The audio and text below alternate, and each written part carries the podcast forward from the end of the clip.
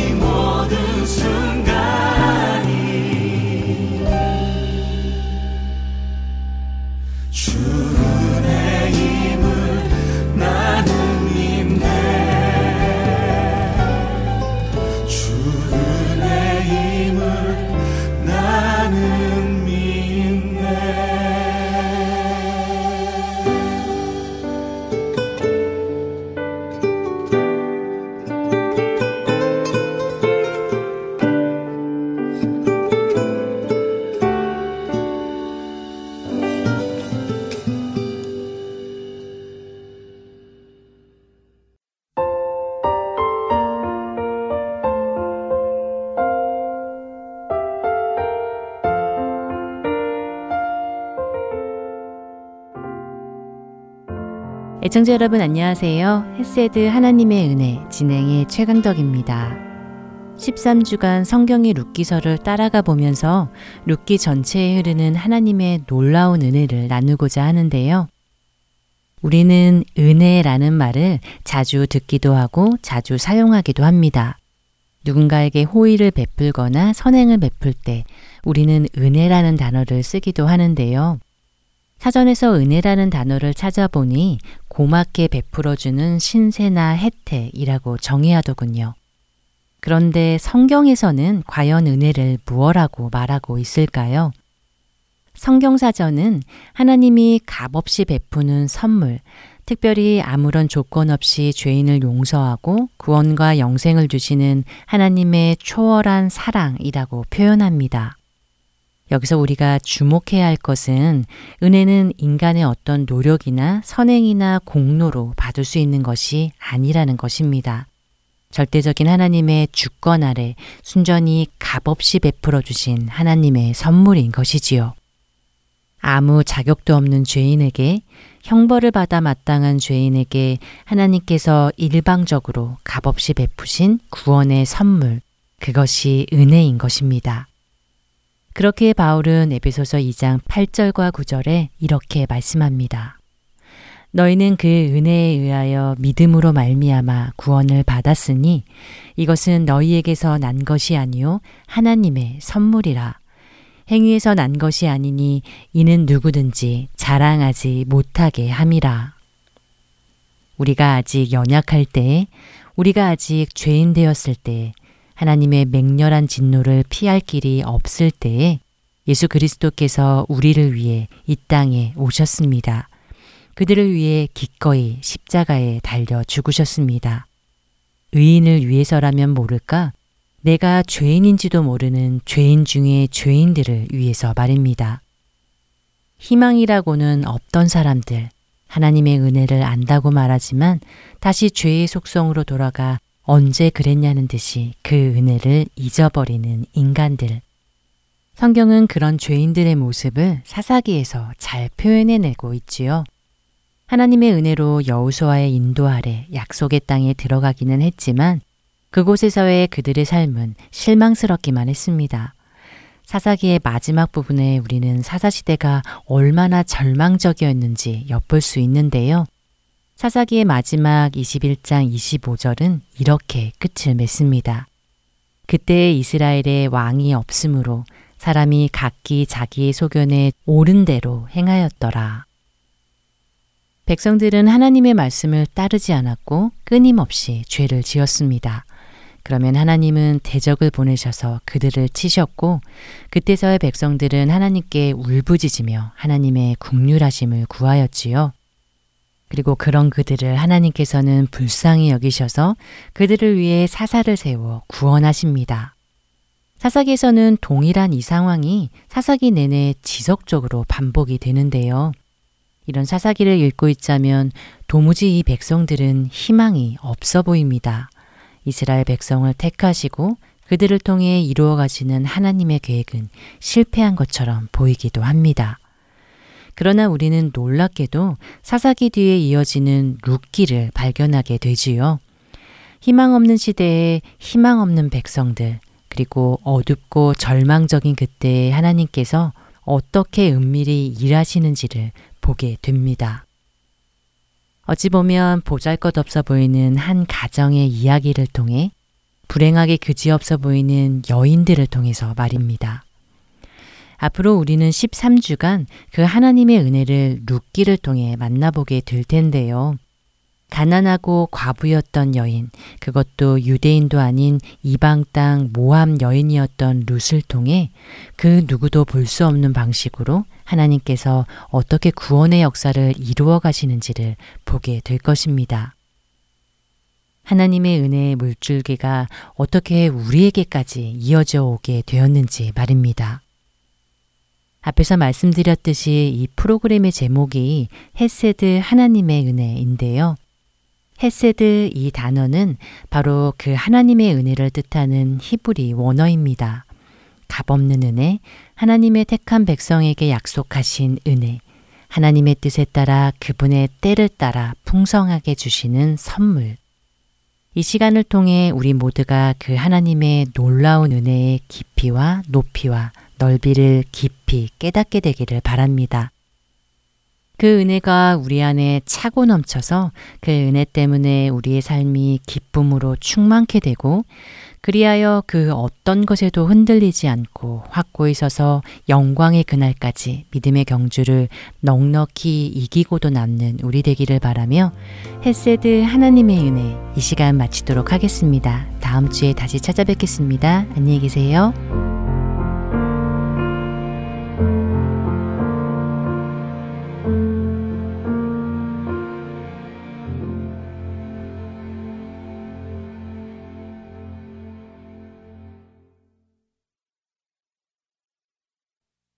크신 하나님의 사랑 말로 다형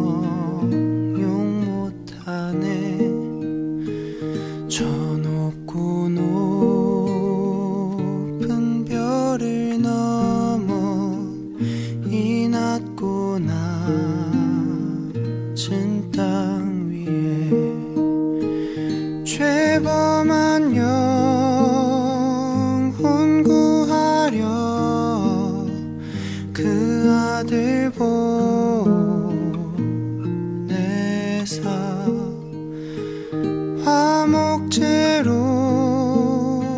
삼으시고 죄 용서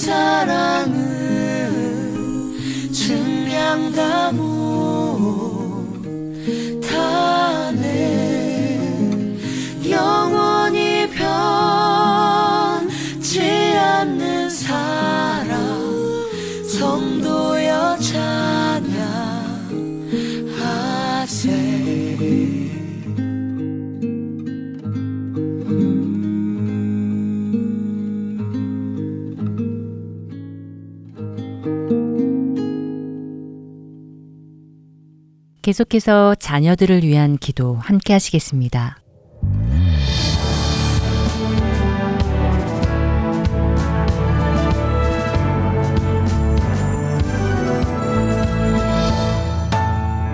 애청자 여러분, 안녕하십니까?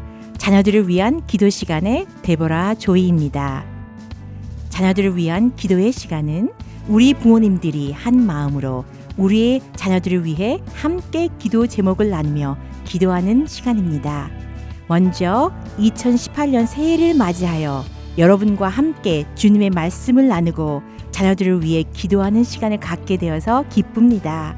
저는 예수님을 믿는 신앙의 가정에서 자라면서 어릴 때부터 할머니와 부모님의 신앙생활을 통해 살아있는 하나님의 말씀을 배우며 주님은 우리를 항상 사랑하시고 우리의 기도를 들으시고 응답하신다는 믿음의 체험을 통해서 계속 신앙생활을 하고 있습니다.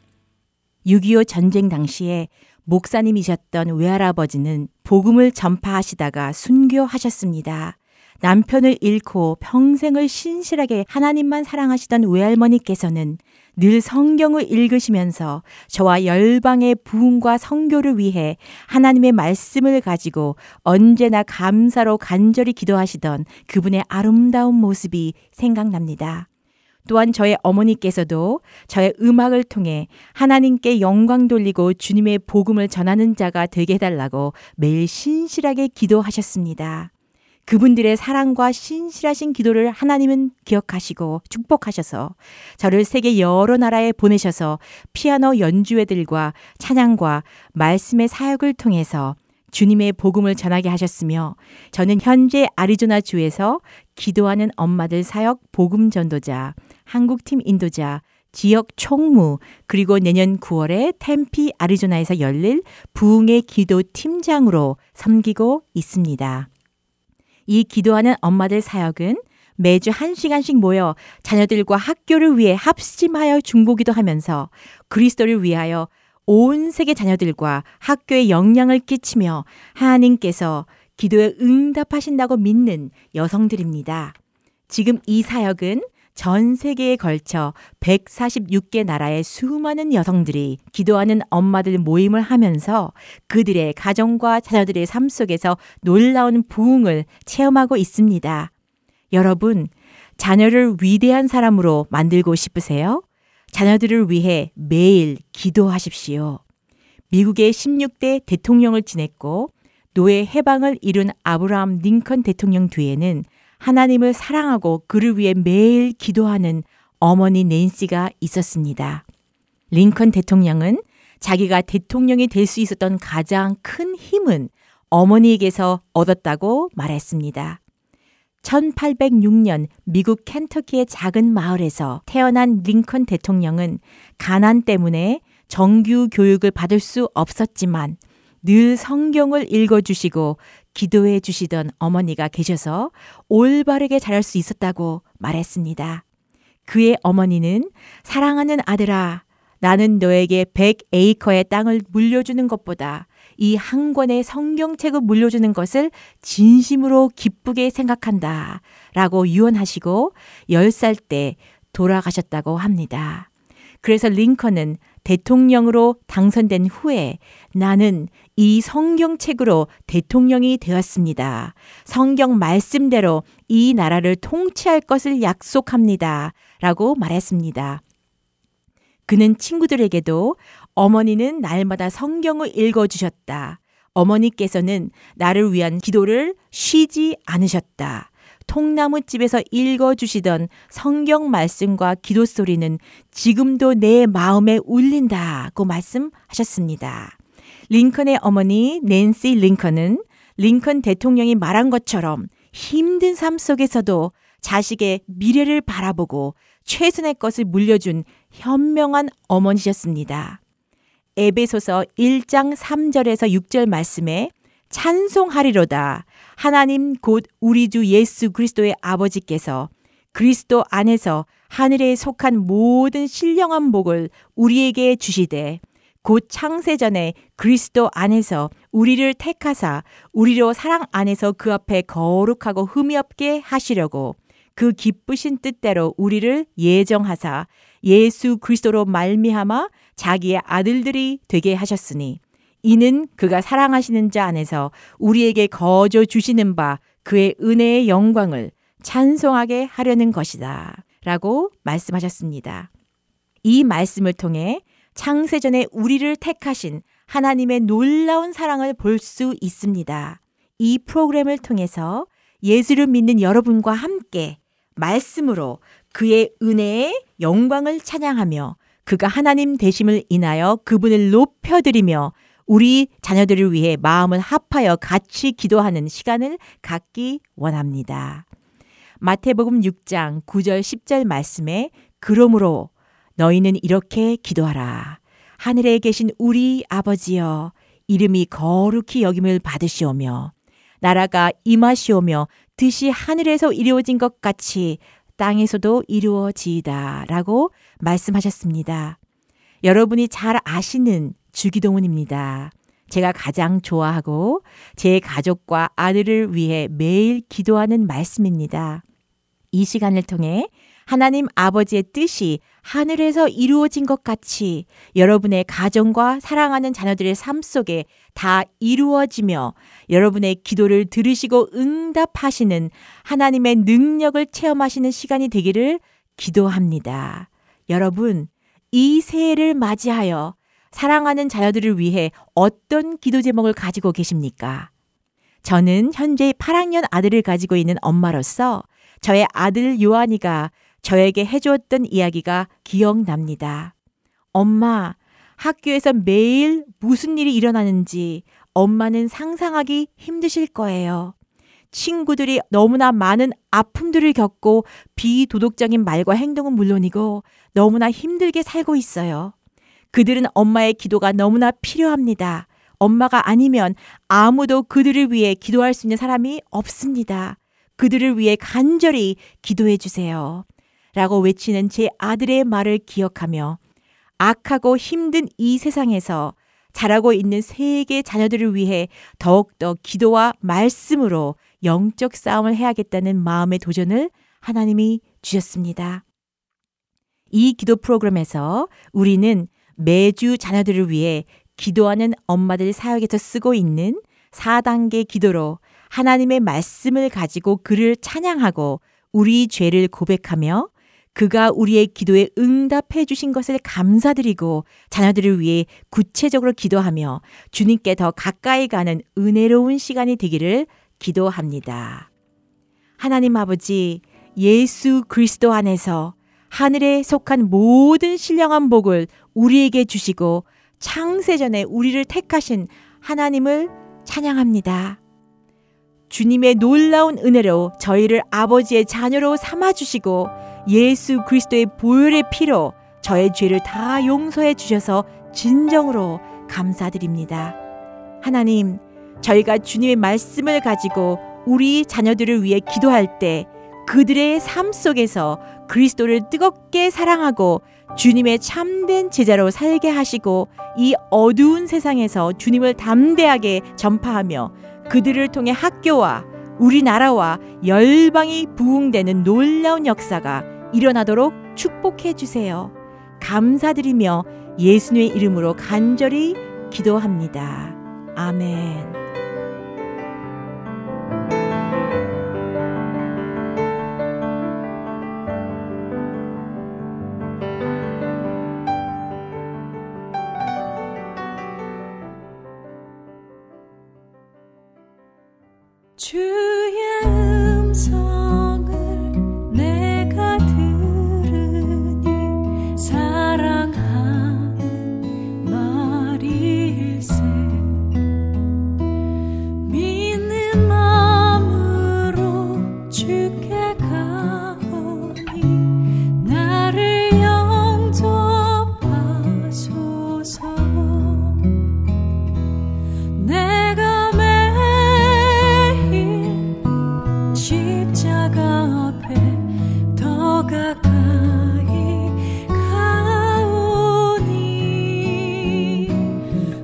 주세 주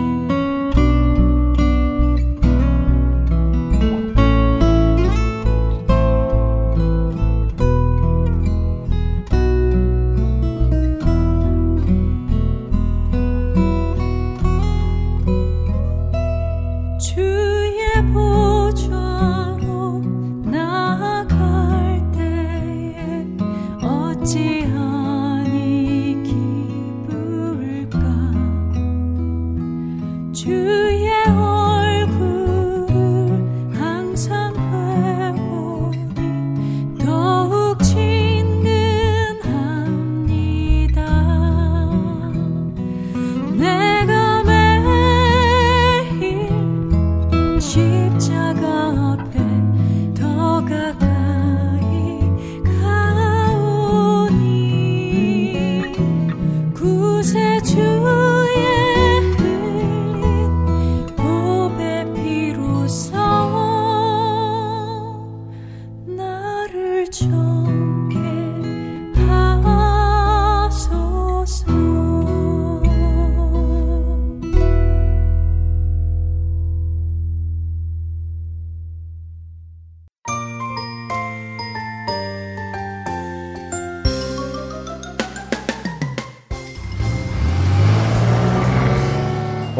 잠시만요. 길 좀 묻겠습니다. 여기서 다운타운 가려면 어떻게 가야 돼요? 다운타운이요? 음, 여기서 10번 후웨이를 타고 가시다가 Central에서 내리시면 돼요. 아니에요. 그것보다는 저 앞으로 가서 Grand Avenue를 타고 가시면 더 빨라요. 에이, 그것보다는 seventeen freeway가 덜 막히죠. 다운타운으로 가는 길은 여러 가지입니다. 그러나 하나님께 가는 길은 오직 한 길밖에 없습니다. 바로 길이요 진리요 생명 되신 예수 그리스도를 통해서만입니다. 하트앤서울 복음 방송은 길 잃은 영혼들을 생명의 길로 인도합니다. 영혼을 살리고 세우는 하트앤서울 복음 방송 홈페이지 www.heartandsoul.org와 스마트폰 앱으로 만나실 수 있습니다.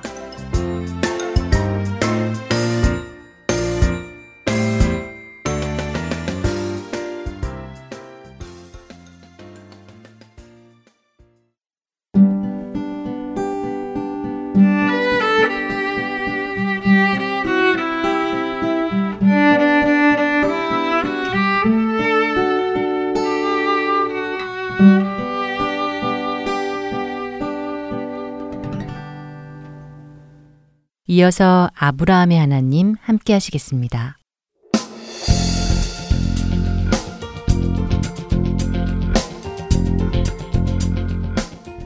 애청자 여러분 안녕하세요. 창세기를 읽어가며 믿음의 조상 아브라함을 빚어가시는 하나님의 손길을 만나는 시간 아브라함의 하나님 진행의 최강덕입니다. 네, 여러분 안녕하세요. 강승기입니다. 네, 아브라함이 하나님 지난 시간에는 23년 만에 아브라함에게 나타나셔서 아브라함과 사라의 머리에서 나와서 얻게 된 이스마엘이 하나님께서 약속하신 아들이 아니라 사라를 통해 얻게 된 아들을 말씀해 주시는 하나님을 만났습니다. 예, 자신들은 이스마엘이 하나님의 약속의 아들이라고 믿고 살았지만 하나님의 계획은 그것이 아니었죠. 네. 하나님께서는 내년 이맘때에 사라가 아들을 낳을 것을 약속하셨습니다. 그리고 이와 함께 아브라함에게 하나님 하나님 앞에서 행하며 완전하라고 말씀하셨지요.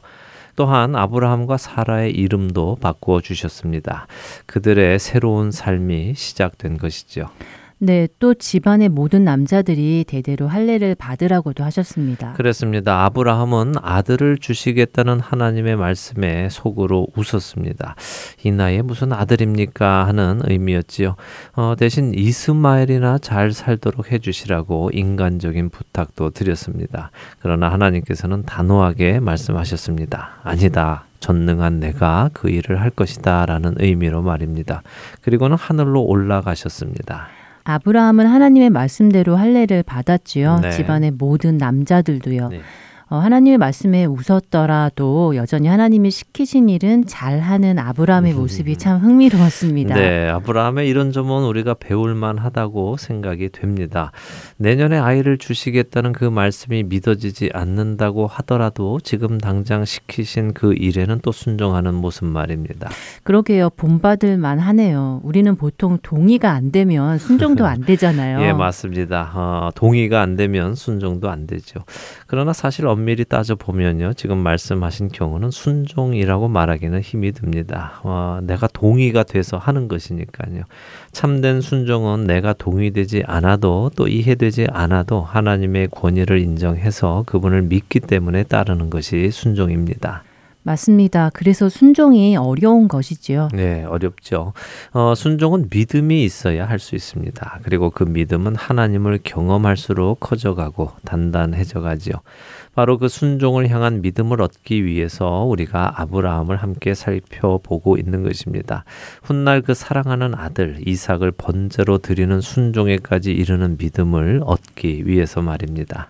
그런 믿음이 우리 안에 자라나기를 바랍니다. 네, 아멘입니다. 자, 이제 오늘은 창세기 18장을 좀 보아야 하겠습니다. 1절부터 8절을 한 절씩 읽어 볼까요? 네. 여호와께서 마물의 상수리 나무들이 있는 곳에서 아브라함에게 나타나시니라. 날이 뜨거울 때에 그가 장막 문에 앉아 있다가 눈을 들어 본즉 사람 셋이 맞은 편에 서 있는지라 그가 그들을 보자 곧 장막 문에서 달려나가 영접하며 몸을 땅에 굽혀 이르되 내 주여 내가 주께 은혜를 입었사오면 원하건대 종을 떠나 지나가지 마시옵고 물을 조금 가져오게 하사 당신들의 발을 씻으시고 나무 아래에서 쉬소서. 내가 떡을 조금 가져오리니 당신들의 마음을 상쾌하게 하신 후에 지나가소서. 당신들이 종에게 오셨음이니이다. 그들이 이르되 내 말대로 그리하라. 아브라함이 급히 장막으로 가서 사라에게 이르되 속히 고운 가루 세 스아를 가져다가 반죽하여 떡을 만들라 하고 아브라함이 또 가축대에 있는 곳으로 달려가서 기름지고 좋은 송아지를 잡아 하인에게 주니 그가 급히 요리한지라. 아브라함이 엉긴 젖과 우유와 하인이 요리한 송아지를 가져다가 그들 앞에 차려놓고 나무 아래에 모셔 섬에 그들이 먹으니라. 자, 여기까지 읽고 좀 생각을 해보지요. 어, 앞장인 17장에 하나님께서 나타나셨을 때는 약 23, 4년 만에 나타나셨다고 말씀드렸습니다. 네. 그런데 이번에는 굉장히 가까운 시일 안에 다시 나타나셨습니다. 유대의 랍비들은 하나님께서 약 3일 만에 나타나셨다고 해석을 하는데요. 어, 3일 만에요. 어, 왜 그렇죠? 예, 글쎄요. 정확히 왜 그렇게 해석하는지는 모르겠습니다만 제 생각에는 아마도 하나님께서 우리가 읽지는 않았지만 10절에서 내년 이맘때에 내 안에 사라에게 아들이 있을 것이라고 또 말씀하시는 것으로 보아서 지난번 나타나셨을 때도 내년 이맘때, 오늘도 또 내년 이맘때 이렇게 하셨으니까 그 기간은 그리 많이 차이가 나지는 않았겠다고 추측이 됩니다. 음, 그렇겠네요. 지난번이나 이번이나 모두 동일하게 내년 이맘때라고 하셨으니까 어, 적어도 한 달 이상은 차이가 나지 않겠네요. 네, 그렇다고 볼 수 있겠죠. 어, 조금 더 보죠. 하나님께서 마물의 상수리 나무들이 있는 곳에서 아브라함에게 나타나셨다고 하십니다.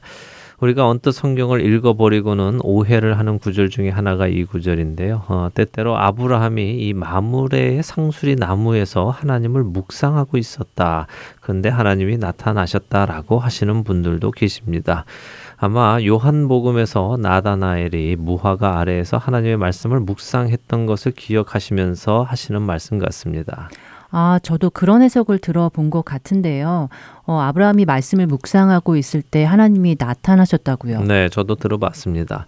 어, 하지만 우리가 이 말씀을 잘 읽어보면요. 그런 뉘앙스의 말씀은 없다는 것을 알게 되죠.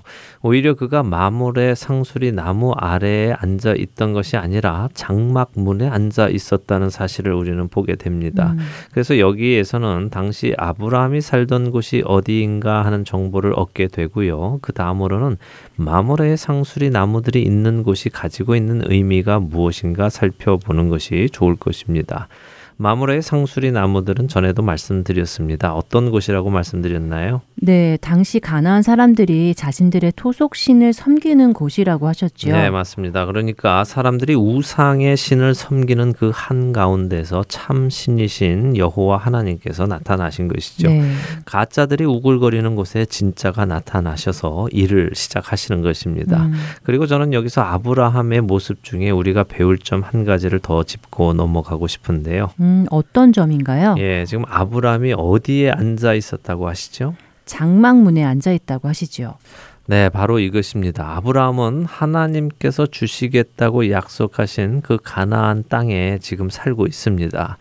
그런데 그는 그 땅에 집을 짓고 사는 것이 아니라는 것이죠. 그는 여전히 장막을 짓고 산다는 것입니다. 지난 23년, 24년 동안 그는 그 땅에 뿌리를 받고 사는 것이 아니라 나그네로 살아가고 있다는 것입니다.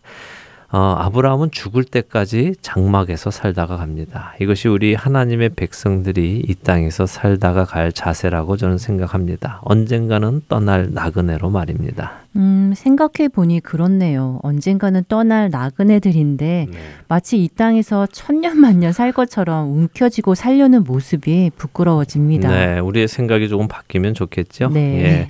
자, 계속 보지요. 성경은 지금 이 장면을 굉장히 상세하게 다루고 있습니다. 정확한 장소와 아브라함이 무엇을 하고 있었는지 또 그때는 날이 뜨거울 때라고 하시면서 시간까지도 정확히 표현하고 계십니다. 아주 사실적으로 표현을 하고 계시죠. 자, 이런 때에 아브라함이 장막문에 앉아 있는데 사람 셋이 맞은편에 서 있는 것입니다. 아브라함은 그들을 보자마자 달려나가서 영접했다고 합니다. 누군지 알아본 것이죠. 그리고는 내 주여라고 그들을 호칭합니다. 글쎄 그들의 모습이 특이해서인지 어떤지는 모르겠지만 아브라함은 적어도 그들이 누구인지 단번에 알아보았습니다. 어, 궁금하네요. 어떻게 알아보았을지 말입니다. 저도 그렇습니다. 어, 떻게 알아보았는지는 잘 모르겠지만 어, 분명히 어떤 특이한 점이 있었겠죠.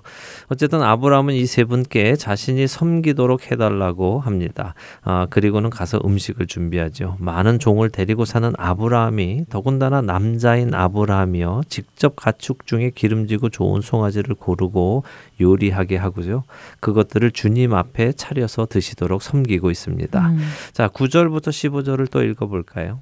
그들이 아브라함에게 이르되 내 아내 사라가 어디 있느냐 대답하되 장막에 있나이다.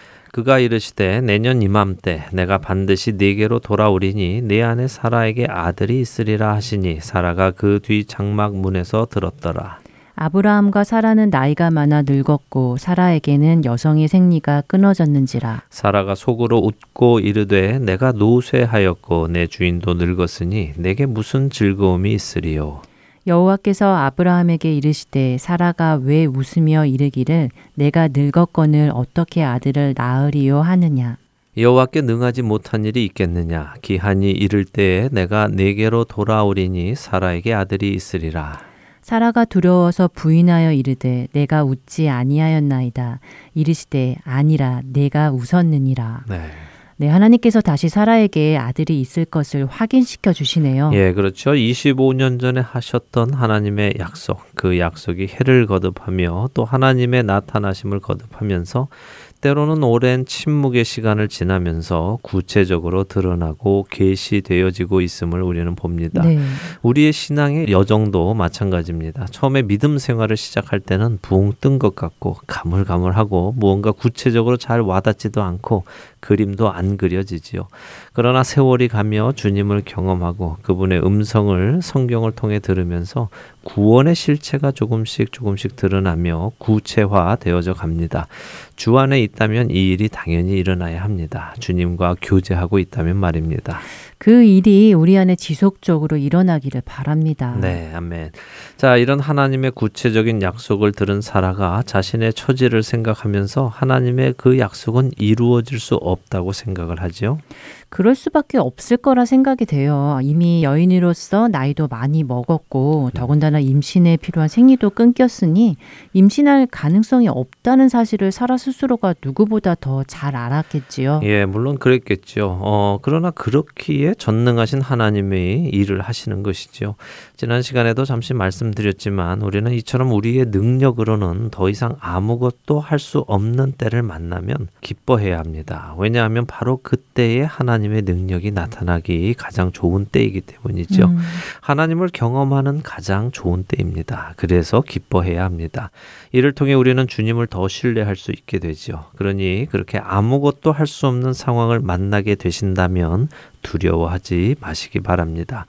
사라가 하나님의 말씀을 믿지 못하고 웃었습니다. 하나님은 왜 웃느냐고 하시지요? 사라는 웃지 않았다고 거짓말을 합니다. 그러나 하나님은 다시 아니다. 네가 웃었다라고 정정해 주십니다. 네, 어떻게 보면 굉장히 무섭고 떨리는 일이기도 합니다. 네. 하나님께 웃지 않았다고 거짓말을 한 거잖아요. 그렇죠. 거짓말은 거짓말이죠. 네. 어, 하지만 또 너무 놀라서 그냥 부인한 것이기도 할 테고요. 음. 재미있는 것은 하나님께서 어 그래 안 웃었어? 웃은 것 같은데 이렇게 넘어가시는 것이 아니라 아니다. 네가 웃었다 하고 사실을 말씀하시고 말을 맺으셨다는 것입니다. 그냥 대충 넘어가지 않으시는 하나님의 성품을 보게 됩니다. 또 하지만 놀랍게도 그런 사라를 책망하시거나 벌을 주시거나 더 나아가서 약속을 취소하시거나 하시지는 않는다는 것이죠. 음. 네가 안 믿어? 알았어. 그러면 아이를 안 줄게. 이렇게 안 하신다는 것입니다. 네, 하나님의 약속은 결국 사라나 아브라함의 행위하고는 상관없이 이루어진다는 지난 시간의 이야기가 다시 떠오르네요. 예, 맞습니다. 그들의 행위가 하나님께서 약속을 이행하시는 데에 필요 조건이 아니라 하나님은 그 약속을 스스로와 하신 것이기 때문에 지키시는 것이죠. 음. 자, 이렇게 대화가 끝나고 아브라함에게 나타난 이 세 사람은 자리를 뜹니다. 성경을 다 읽기는 조금 시간이 부족하니까요. 제가 요점을 바로 정리를 해 드릴게요. 16절에는 그곳을 떠나 소돔으로 향하는 세 사람의 이야기가 나옵니다. 그렇게 떠나는 세 사람을 아브라함은 배웅을 하는데요. 17절에 하나님께서 내가 하려는 것을 아브라함에게 숨기겠느냐라고 하십니다. 그리고 그 숨기지 않으시는 이유를 18절과 19절에 말씀하시는데요. 여기 한번 읽어 주시죠.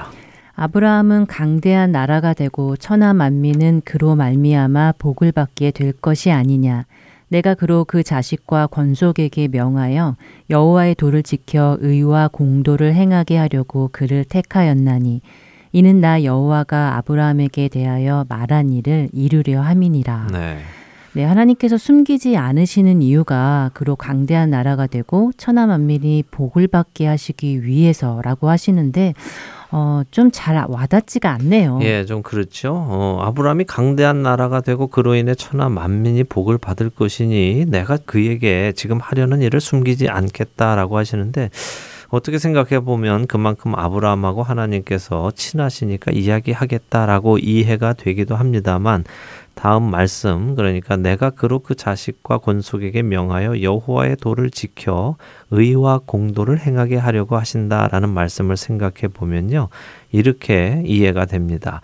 지금 하나님께서는 소돔과 고모라를 멸하려고 하시는 것이죠. 그렇죠. 예, 그렇다면 아브라함을 통해 오는 강대한 나라, 어, 그리고 그를 통해 복을 받을 천하 만민은 여호와의 도를 지켜서 의와 공도를 행해야 하는 것입니다. 왜냐하면 그렇지 않는 소돔과 고모라는 멸망을 받을 것이기 때문이죠.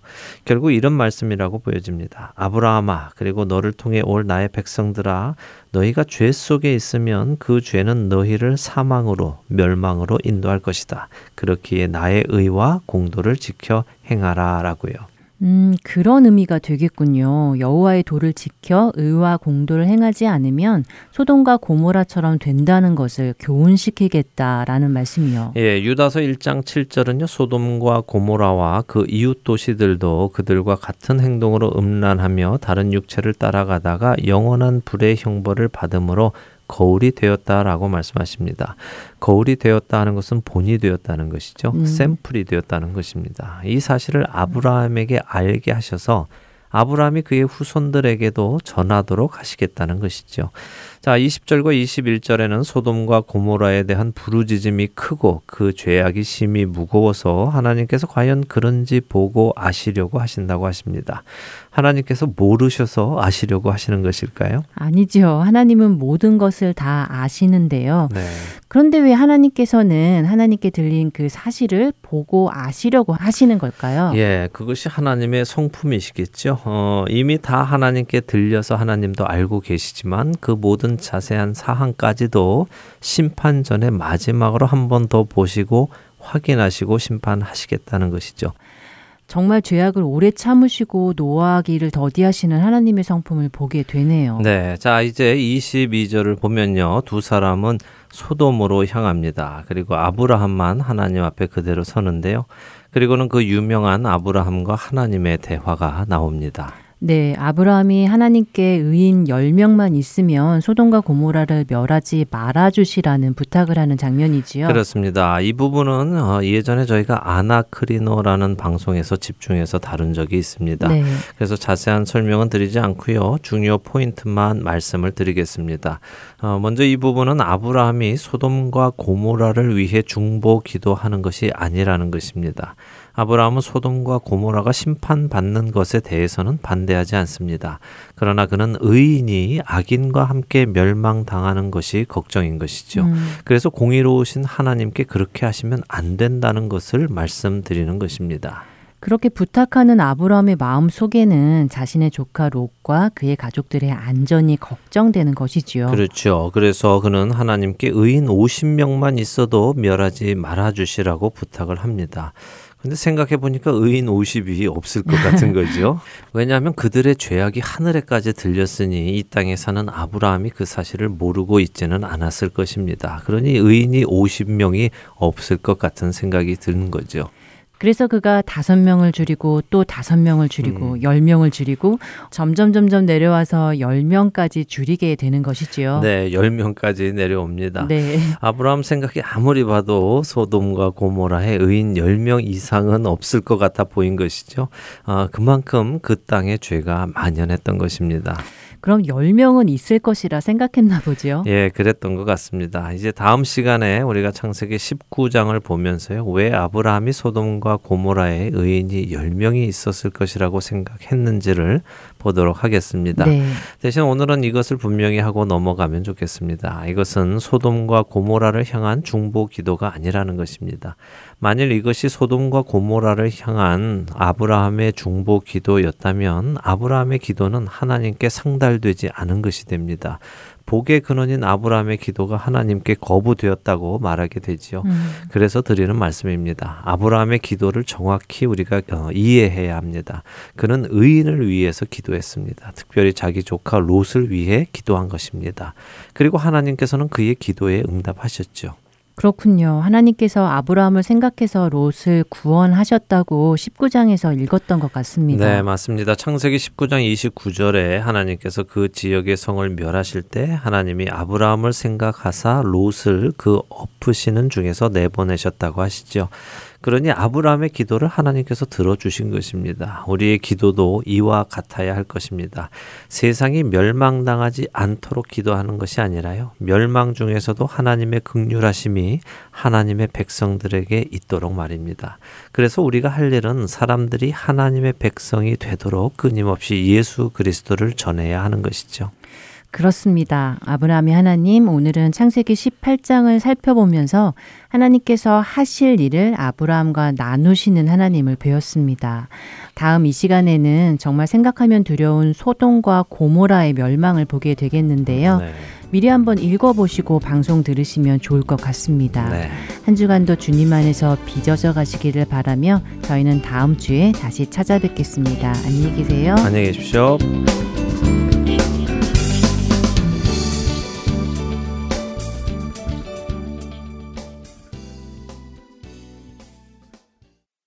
죄짐 맡은 우리 구주.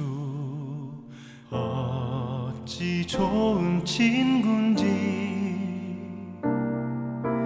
걱정 근심 무거운지.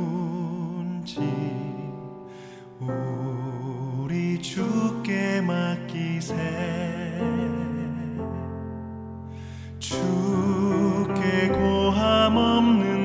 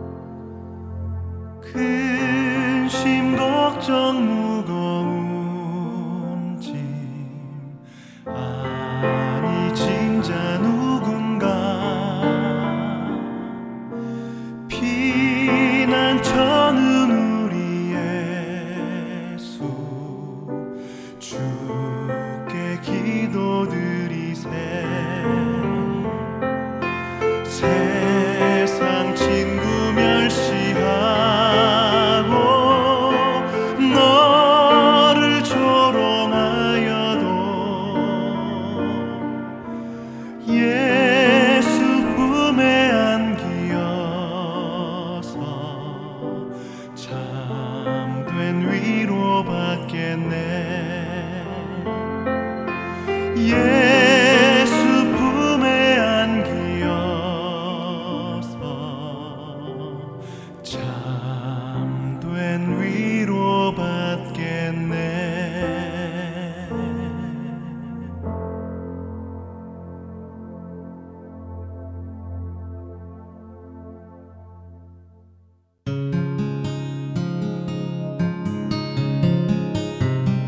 주안의 하나 3부 이제 마칠 시간입니다. 함께 해주신 여러분께 감사드리고요. 다음 주에 다시 찾아뵙겠습니다. 안녕히 계세요.